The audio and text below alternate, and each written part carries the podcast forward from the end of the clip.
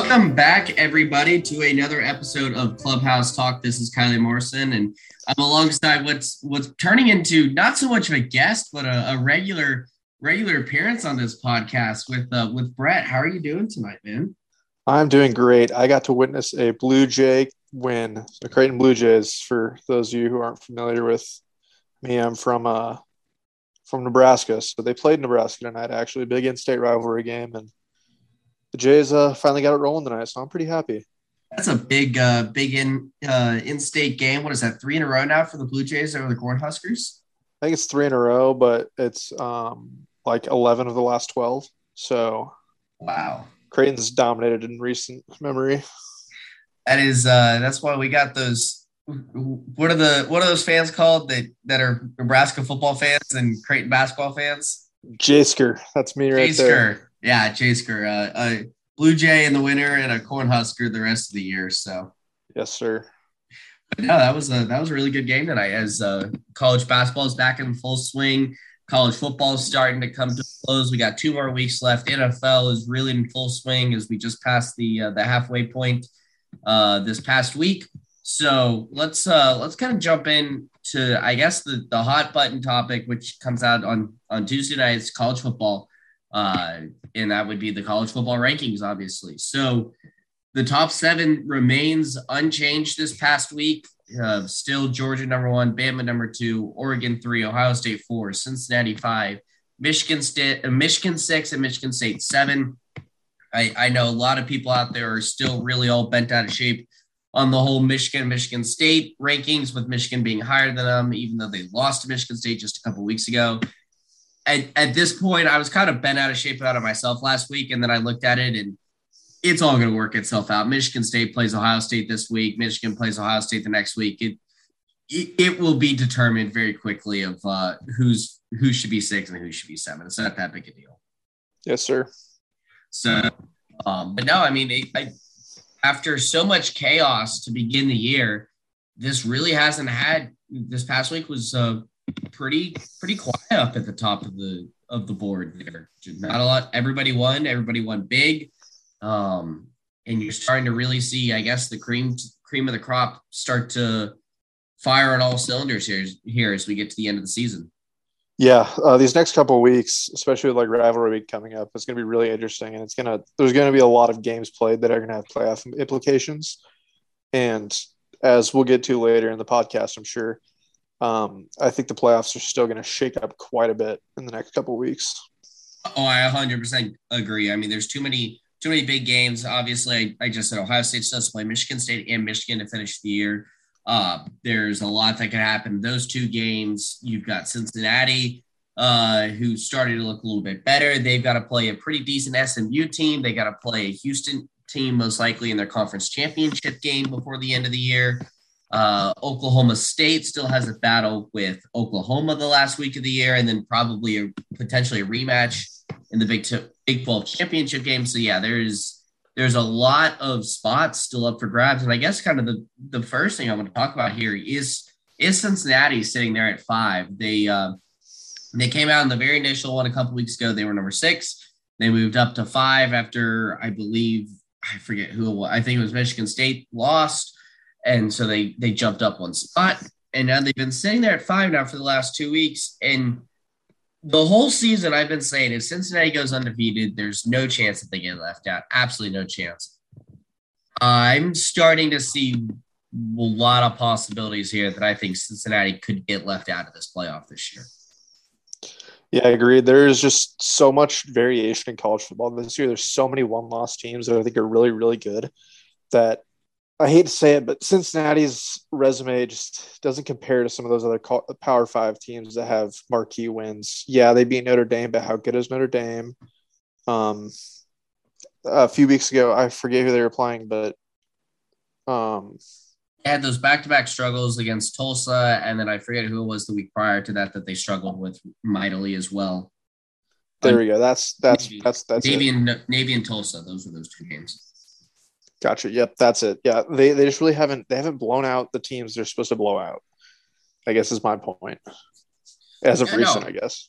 I agree, I, and so I'm I'm just looking at it, and the way it stands right now, Oregon wins their if Oregon wins out, which it, it is an if, they've got a really tough game this week on the road at Utah. They're underdogs going into the game, so it's clearly not a not a guaranteed win for them this week. They still have a Pac-12 championship game to play. So, but if they get through the rest of their season unscathed, there's no chance that they're not going in. If Ohio State gets through the rest of their schedule, there's no chance they get uh they get left out. If Michigan State or Michigan finishes the rest of the season unscathed and they win their uh, the Big Ten championship, pretty much the Big Ten winner is guaranteed as long as it is a Big Ten East uh, champion and it's not Wisconsin coming to the Big Ten West. Outside of that, I would say it's guaranteed. Yeah. Does Does Wisconsin have it locked up in the Big Ten West? Uh, I I'm a Big Ten fan, so I should know this, but I don't. I believe they do. Um, uh, even with uh, even with the loss to Nebraska this weekend, it's going to happen. If that happens, I guess I could throw it a, a, little bit, uh, a little bit more wonky there. I, I guess who else would Minnesota? I know was briefly is kind of in the race out there on the west side. Iowa, I guess, is still in the race over there. They only have two losses, um, but both of those are Big Ten losses. So, um, yeah, they're gonna have a third loss too. Oh yeah, to the Cornhuskers last week of the year. To the Cornhuskers, yes, sir. Your Cornhuskers that are not playing so hot as of as of late, but we'll get into that a little bit later when we start talking about um, head coaching jobs. But so I'm I'm just sitting there looking at it, and it's like Alabama's for sure. And if Alabama loses to Georgia in the championship game or any of the last two weeks of the season to Arkansas or Auburn, they will be out but I, am looking at a team like Oklahoma State there, who's sitting there with with what they believe they have two losses. ESPN has this wrong. Um, they have two losses this year, and I think that if they can beat Oklahoma twice, I don't see the reason why they don't get in. Uh, or I or I could see a potential for them to get in, I guess, and, and a potential to get in over even an undefeated uh, Cincinnati. The way that they're playing the last couple weeks.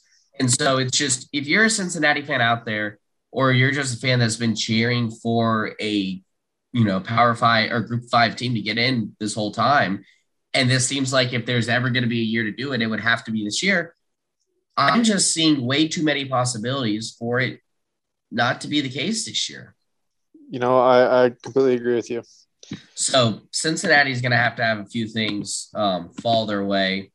So it, it's just to be pure mayhem these last couple weeks. Um, we, I mean, it's all speculation. Good news is, like I said, a lot of it's to work itself out. I'm starting to grow more and more frustrated at, at this only being a 14 playoff. I think that this it will get changed here soon enough, so it won't be that long. I have to complain about it. Um, but man, it's just tough taking only four teams. Yeah, I mean, going back to Cincinnati quick, they're going to have to play SMU this week, who is no slouch, and probably and probably Houston in the champion in their American Conference Championship. So there's no guarantee the Cincinnati's even going undefeated the way they've been playing recently. Oh, I agree. They absolutely have to play better if they want to go undefeated. Uh, SMU is a really good offensive team, and Houston has already clinched up that side. So if they make it the championship game, they'll absolutely have to play Houston, who, by the way, has won eight in a row and just found their or nine in a row and just found their way into the playoff rankings for the first time. So there is a uh, there's a lot out there still to happen. Uh, and then you start looking at it just kind of around what happened this past week. There were I, I wouldn't say that there were too many surprising results in terms of for college football playoff implications but i guess there were still a few surprising results that happened in football in general. And i think the first one we can we can sit there and talk about was uh what on earth happened in in gainesville giving up 52 points to to Samford. Yeah, an FCS school. Winning 70 to 52 and it's just they gave up they were down 48 to or they were down I think 46 to 42, 45 45 to 42 I think it was at halftime. It's the most points that they've ever given up in a single half to any opponent ever in the history of Florida football. Uh, they did that, like you said, to an FCS team, and that is Samford. It's just, I don't understand how this has basically their entire season has just fallen off the cliff. Yeah. And I, I don't think they have a bad offense, but their defense is horrendous. I mean, Emory Jones threw for 450, a little over 450 yards, six touchdowns, and they had 253 rushing yards and four touchdowns as a as an offense. I mean, given given that's against Stanford or Samford, not Stanford, but I mean, you don't put up numbers like that with a bad with a bad offense, no matter who. No, no, not at all. I mean, it, they do have a good offense, and people were thinking that maybe the, the defensive coordinator was was the problem. They they fired Todd Grantham uh, two week a week ago, two weeks ago, and I, I think it's looking more like Todd Grantham was the reason that they weren't having this bad of a performance all year. He was kind of holding the glue together just just barely, and now that uh, now he's gone, you give up forty points to a pretty inept and horrible South Carolina team, and then you give up 52 to Samford. Um, I, I don't have any reason to to think that you know this is going to change going forward. They got to play Missouri, and then they got to play Florida State, and I don't see how they stop either of those teams. No, no, not a shot. I mean, Missouri, maybe they're they're that that team's probably worse than Samford to be honest. but, but yeah, uh, closing out Florida State. I mean, that's a rivalry game. Thanksgiving, they, um, the Thanksgiving weekend. No. They started to play better these last few weeks. They just had a good win this past week against Miami. Um, I, and it's just, it just blows my mind how far we've come on this Florida team from what it was week, week three this year or week two this year that they played Alabama and gave them a run for gave them everything they absolutely wanted there the swamp and came within a two point conversion of tying the game late. And we were sitting there wondering, you know, how we were wondering uh, how good that Florida team was and how far they could go and could they give Georgia a run for their money. And and now look at us. I mean, we're talking about this Florida team losing to Florida State. that is a pretty pretty wild swing in the same year. And I have reason to think that if Florida loses any of these last two games, I don't know if Dan Mullen's going to be back next year. No, if they lose out, I I am definitely on the fire Dan Mullen train. It, it makes a lot of sense. They've got a really interesting contract there in Gainesville for Dan Mullen in terms of it, it's a twelve million dollar buyout with six million of it is paid upfront, and then it is one million dollars a year every year after that. So for six years. But the here's the key: that num- that $12 million buyout doesn't change if he's fired this year, if he's fired next year, if he's fired in two years. It is the same buyout. So if you don't think this is getting better in the next two years, there's no reason to sit around and wait and let this get worse. Let your fans get more and more apathetic and you lose those donations and you don't get that turnout. You've got to pull the plug now. And it's just uh, I mean, I don't know who even who they would go to, but it's a matter of you would rather have ticked off fans at a new coach than have fans not show up for a bad coach that's been there. Yeah, that's that's the tricky part. Um, teams like Florida and Nebraska and Texas, we schools like that, blue bloods, and Tennessee even. We've yeah. we've ran we've ran through coaches the past 10, 15 years. We keep firing and rehiring new Wonder Boy coaches that are supposed to be fix alls. And at some point, I think you just need to stay with someone, find some consistency, and just let it ride. Every team has growing pains. Every every team, every, every program doesn't doesn't matter who it is. Alabama was terrible for a while before Saban got there. Yeah, they were. They were absolutely terrible in the early 2000s. And yeah. and say they were okay Saban's first year. I think they were seven and six, and then they started picking it up from there. Um, and I'm not saying that I'm not saying that Dan Mullen is Nick Saban by any stretch of the imagination. I, I do think the biggest thing with with Dan Mullen there is he's just not recruiting in Florida, which that is really really hard to do. To be a bad recruiter when you are the head coach of the University of Florida and you have that talent base around you, and it's even worse when you look at the state of the programs of the other two flagship universities in your state of Miami and, and Florida State and how bad they've been, and you still can't recruit at a high level in that state. And that I think is the biggest concern for Florida right now is that recruiting level of Dan Mullen. Because if you're not going to recruit, you can have you can have all the X's and O's you want, but at the end of the day, you still have to have the Jimmys and Joes. Exactly. Didn't Dan Mullen say he doesn't recruit? Essentially lead to he doesn't recruit during the season? Yes, there were a couple weeks ago. There was a uh, horrible, horrible quote that came out at a press conference of a, I think it was a student reporter, kind of opened up a really it was just a softball question to him about recruiting. And and Dan kind of snapped on him and he was like, Well, we don't I don't worry about recruiting in the season. I, I worry about football games. And it's like you recruit 365 and you have to be recruiting 365 in this day and age. And there's the transfer portal. And I'm saying not saying that it is all lost, even if Florida has a bad class uh, coming out of the high school ranks. It's just it really is concerning because he's he never really had to recruit in Mississippi State to the level that he has to recruit at Florida. And and that is the most difficult thing when you're hiring these coaches that they might have success at their program wherever they come from. Look at scott frost. He had great success at ucf it is a whole nother ball game when you go out to nebraska and you have to recruit out there. It is not the easiest place to recruit to. you don't have that uh, super fertile recruiting ground around you. Not to mention you're competing with the likes of iowa of ohio state penn state texas oklahoma team big teams in your region or in your conference that you're going to have to go up and recruit against. And it is a whole whole different ball game when you're trying to recruit at that level. Right. And going back to dan mullen in florida he has a pipeline of class a five star recruits in his home state in florida and he's losing those guys to out of state teams to Miami and Florida State, who have also not been good, and it's it's it's horrendous. I agree. I mean, and so that that's why I'm.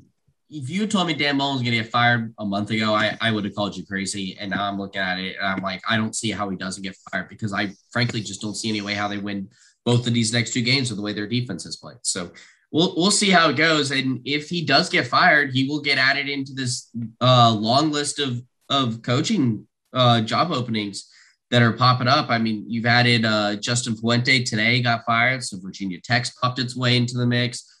Uh, Washington fired uh, Chris Jimmy Lake, I think his name is out there in Washington. He was fired this week.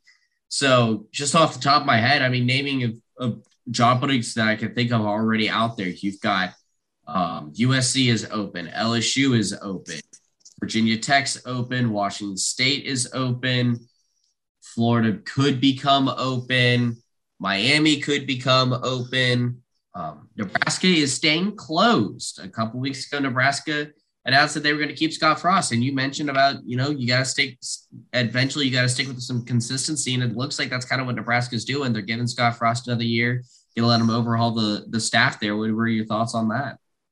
Yeah. Um, I, th- I think this is kind of alluding to Scott Frost being here a few more years because he is going to need to get his right um, coordinators and assistant coaches in there to help him out fix his offense.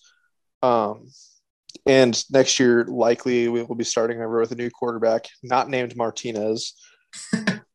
um, given Adrian could come back, I have heard rumors of him transferring.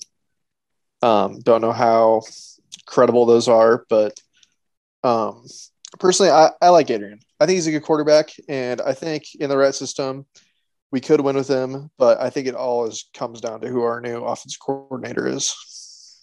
You know, I was I was talking about this recently with, with my dad actually, and I think Adrian Martinez is a lot like Jarrett Guarantano was to a lot of Tennessee fans in terms of, I mean, Adrian goes out there and he lays it out there on the line week game after game, and there's no doubt that he gives 110% for Nebraska every single time he goes out there.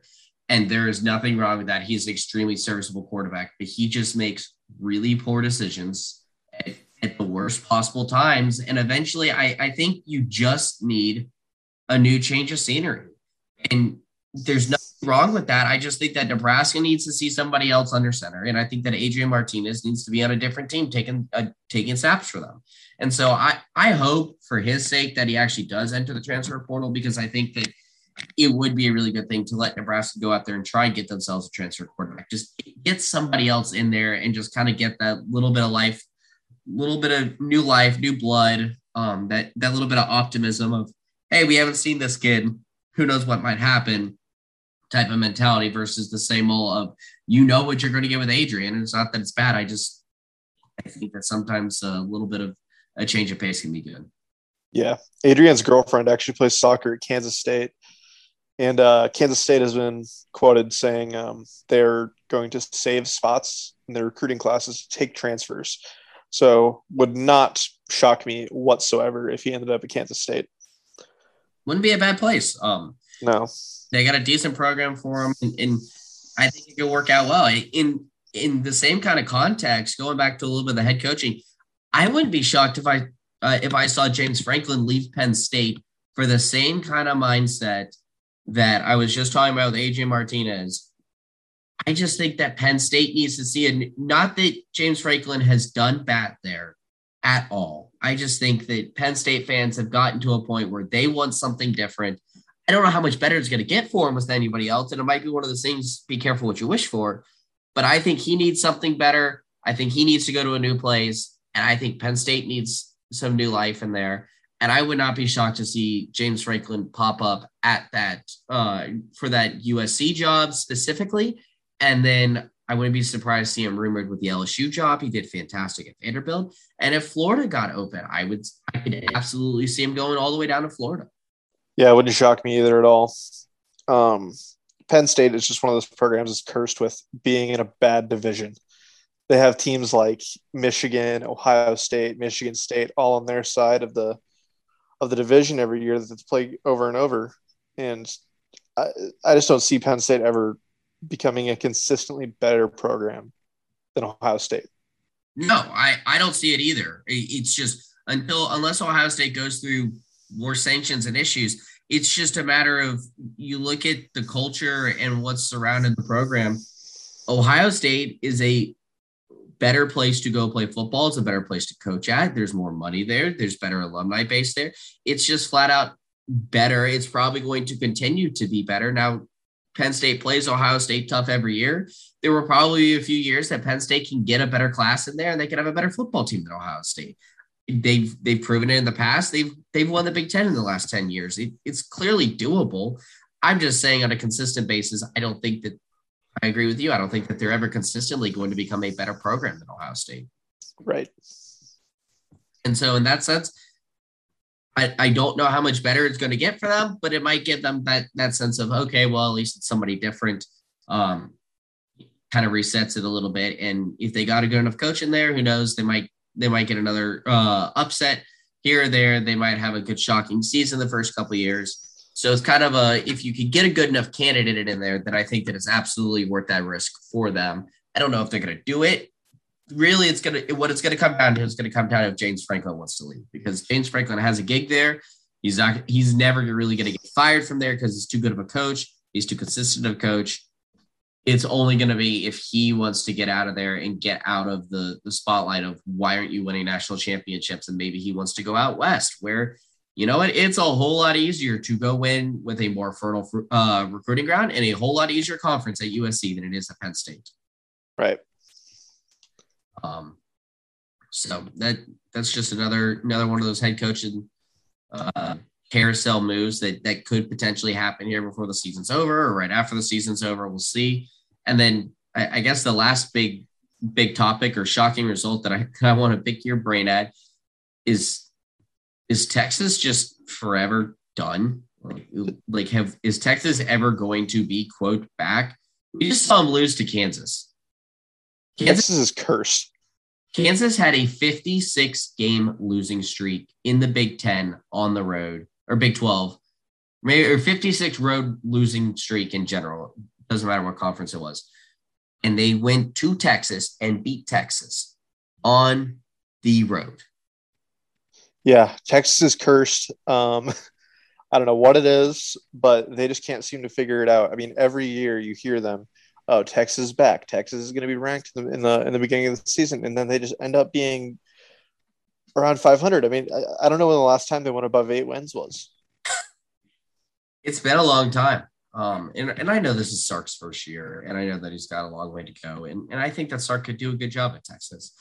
But at the same time, it's not going to get easier for Texas anytime soon. You look at it in the next couple years, they're going to join the SEC. Think it's getting any easier for them?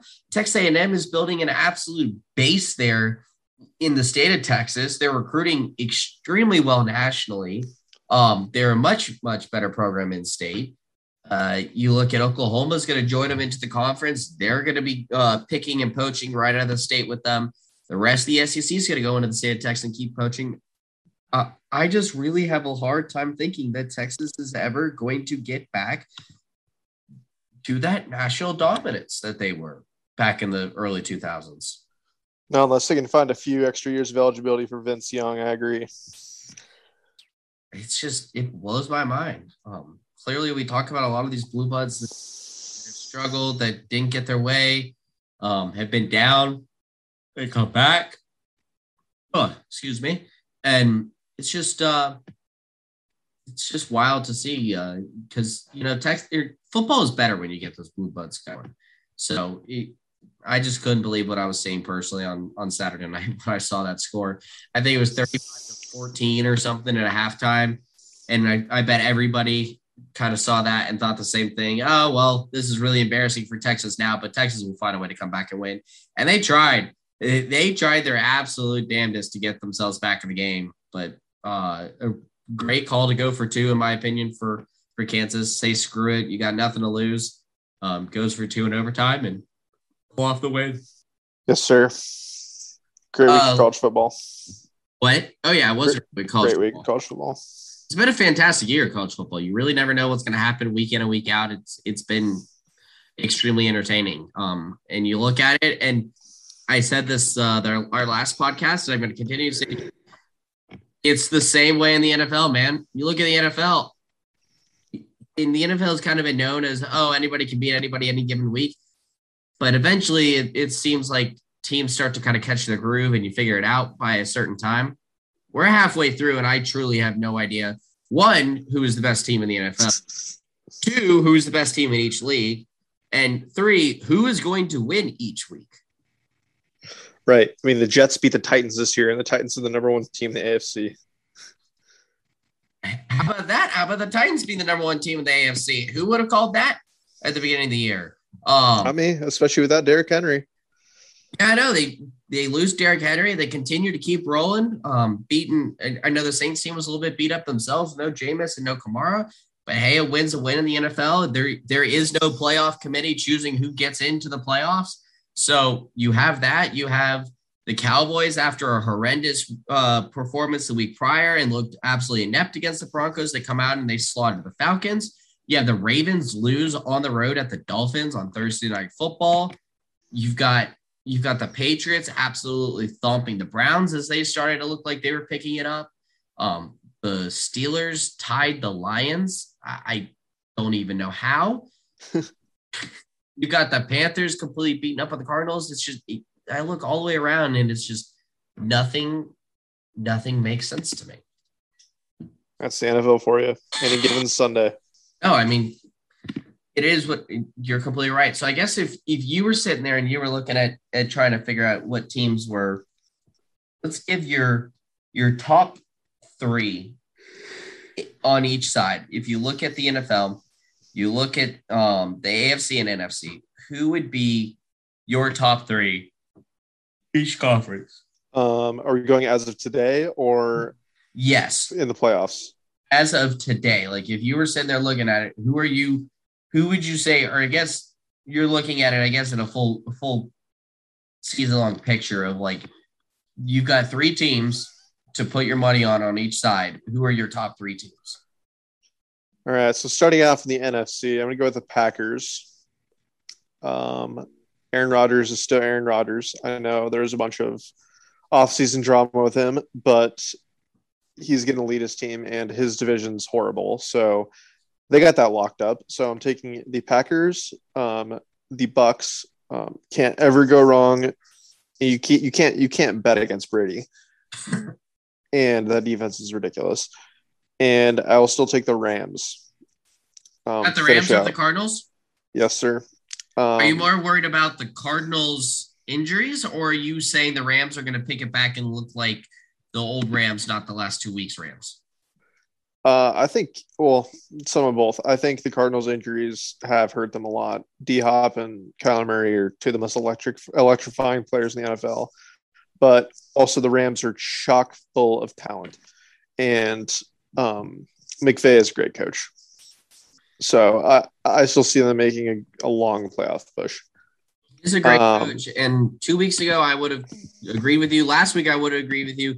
But man, I'll tell you what, after that 49ers, uh, you know, thumping last night on Monday Night Football, I'm really starting to question the Rams and just how serious they are because as soon as they get kind of hit in the mouth, they're done. Nobody, they haven't put up a fight at all the last two weeks.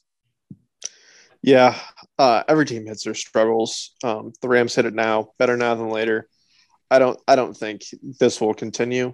Um, I'm a believer in Stafford. I've always liked Stafford, and their defense will figure it out. Um, they do play in what I think is the best division in the NFL.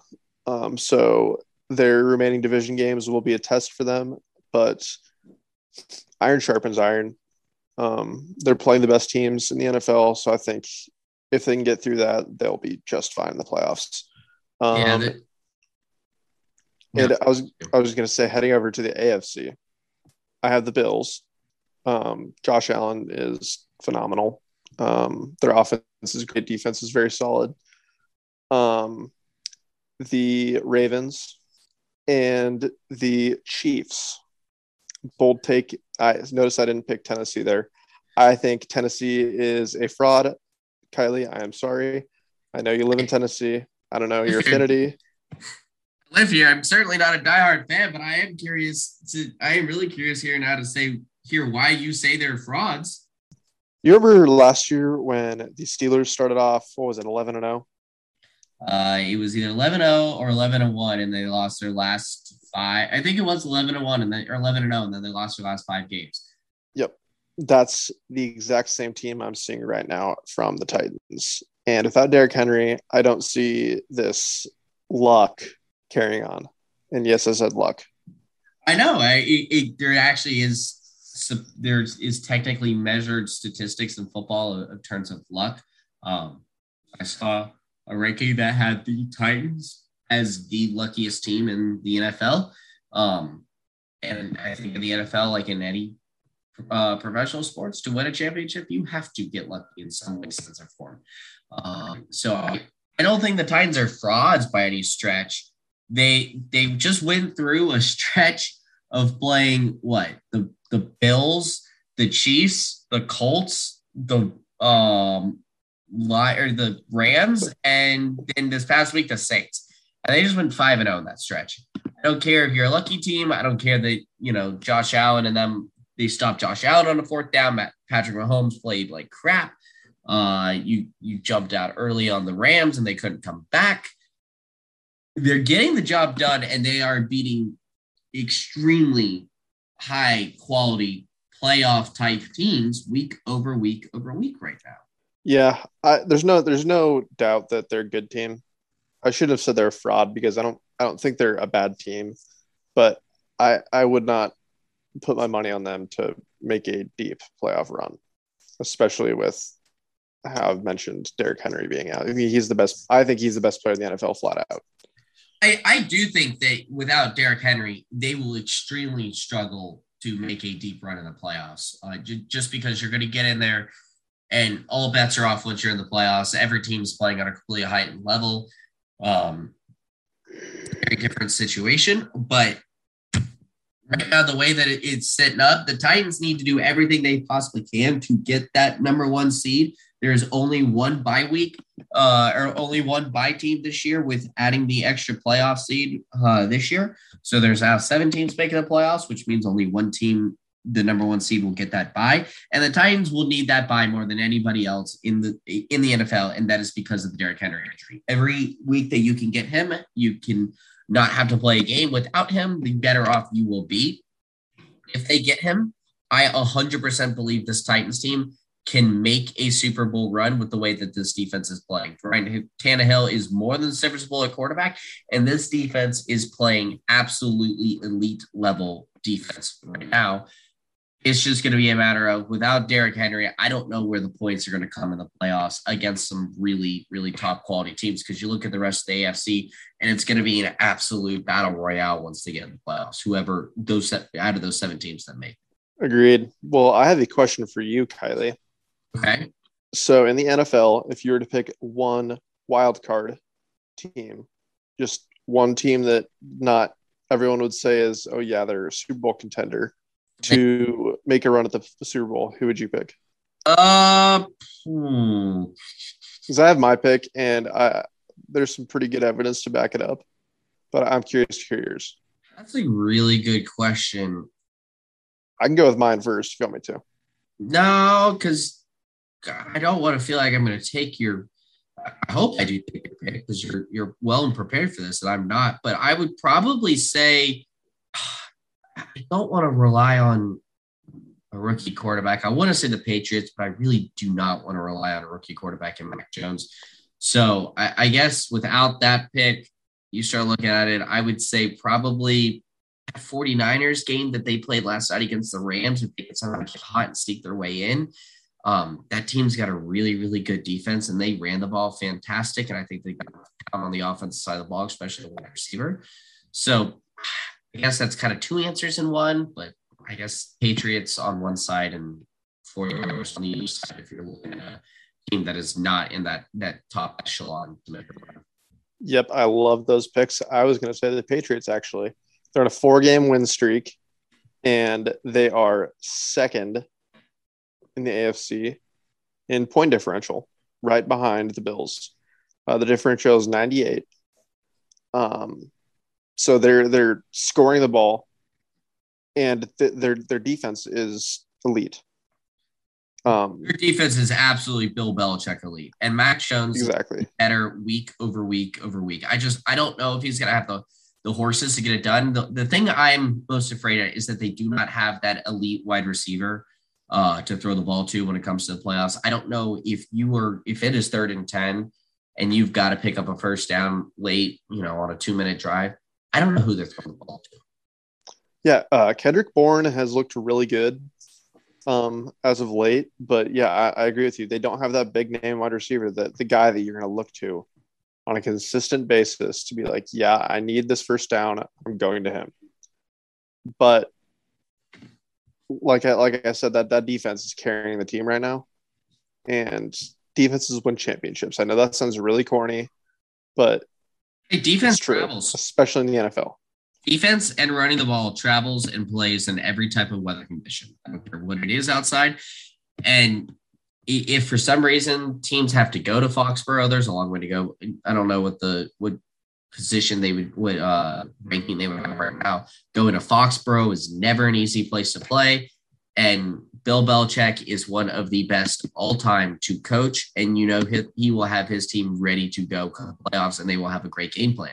So I, I could see it happening because, you know, a couple weeks ago, they gave the Cowboys a really, really good run for their money. And, and kind of flipping it back to the question I asked you of, of who you would have in the top three on each side, I absolutely throw the Cowboys in the in the top tier in the NFC. I think that you look at the NFC and you got the Cowboys, the Packers, and I would probably say I would love to have said the car the Rams before this. I'm scared by the Cardinals injuries myself. Um, they just seem to be dropping like flies. And without Kyler and, and Hopkins, if they don't both don't get back healthy, they will not be the same team. And I'd probably stick with you and, and agree with you on the Bucs because Tom Brady in the playoffs is basically like free money. You never bet against Tom Brady. So that, that's kind of the way I would look at it. The three teams, I I would say best chances to make a run on the NFC side. If I had to pick right now, and you're looking on the AFC, uh, definitely I, I think it's the Titans right now. I think that it's the Chiefs, and I think that it is the I think it's the Bills. I, am a little bit afraid of the Ravens. I think they got a little bit exposed. Lamar Jackson always scares me. If you ever have to make him throw and you ever make them go play from behind, they they really struggle from that position. Um, the Chiefs this past week, Patrick Mahomes looked like he finally learned how to play with two uh, two high safeties. He finally learned how to take his checkdowns, and they learned how to run the ball the whole game. So if the Chiefs continue to play like that, I, I have a good feeling that we're going to see the, I guess you could say the Chiefs of old, and they still have a really solid. The defense played better this week. They have playmakers on that defense. They have a really uh, good defensive line. They have playmakers in the back end that seem to come up and make that interception at really key times. Clearly, they've been battle tested going to AFC Championship game the last two years. I, I would not want to play that team in the playoffs. I would not want to play Patrick Mahomes in the playoffs. I would not want to play that offense in the playoffs. So they are a really scary team to me. And guess what? They have the second most wins in the AFC right now. And all we have done this entire season is talk about how bad the Kansas City Chiefs are, and they are right there at the top of basically right at the top of it. They have a chance to get the two seed. Nobody wants yeah. to go to Arrowhead. Nobody wants to go to Arrowhead at all. Agreed. So uh, that was a really long-winded answer there, but I mean, I mean, it's wide open, and I think that this is going to be one of the most entertaining playoff runs in NFL history. The one of the best ones I can probably ever remember. Obviously, the the divisions may not be so. some of the division races might not be so much fun. The NFC East and the NFC North are both terrible. Uh, and, and so the AFC South, probably the Titans pretty much have that one on lockup right now. That since they beat the Colts twice, but you look at it, at the rest of it, there's going to be a lot of lot of jiving for for playoff spots. That AFC North is going to be a really really fun race down the down the stretch. That AFC West is going to be fantastic. That NFC West is going to be fantastic you don't know who's going to win. You don't know who's going to finish second. Because I would guess who finishes second in a lot of those divisions is going to make themselves make their ways into the playoffs. So that, that's kind of where the where the NFL stands right now. The MVP race is just as wide open. We don't even need to to start to get into that, but it's just a it's a really exciting time in in football. I, I truly cannot remember a year in both, especially for both at the same time, but just in general of having it be so so wide open in terms of you just don't know who's going to win, who is the top teams. Although in college, I think it's pretty safe to say Georgia's the best team in the country. But I think that Georgia has.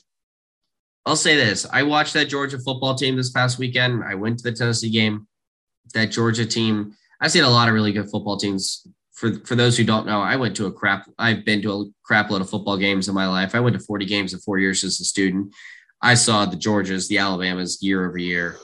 Um, those top teams have a different look about them. Georgia has that this year, but there is one singular weakness on this Georgia team, and it is their back end. Their corners and their safeties have a small weakness. Now, their defensive line typically dominates you so much you can't get to that weakness, but if there's any team that can expose it in Ohio State or in Alabama, it is there.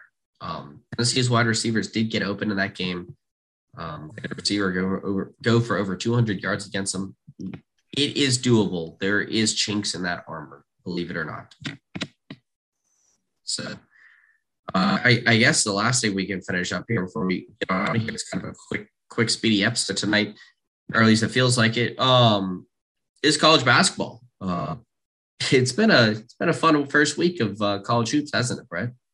Oh yeah, it's the best time of the year college basketball, football, and the NFL all at the same time, and MLB just wrapping up. This is this is truly just the epitome of sports. You just you see so much pure pure sport going on right now. Oh yeah, I mean it's you've got basically whatever night it is of the week you can turn it on. You got something going on. Whether it's MAC action football on a Tuesday night college basketball. Next week's going to be a lot of fun. You got a lot of those Thanksgiving basketball tournaments, which are always a blast. Um, I know that the, the Maui Invitational, which will actually be held in Vegas this year, uh, will be fantastic as always. There's always good teams there. Um, Tennessee is playing in a really good little invitational tournament uh, with with Nova and North Carolina and Purdue.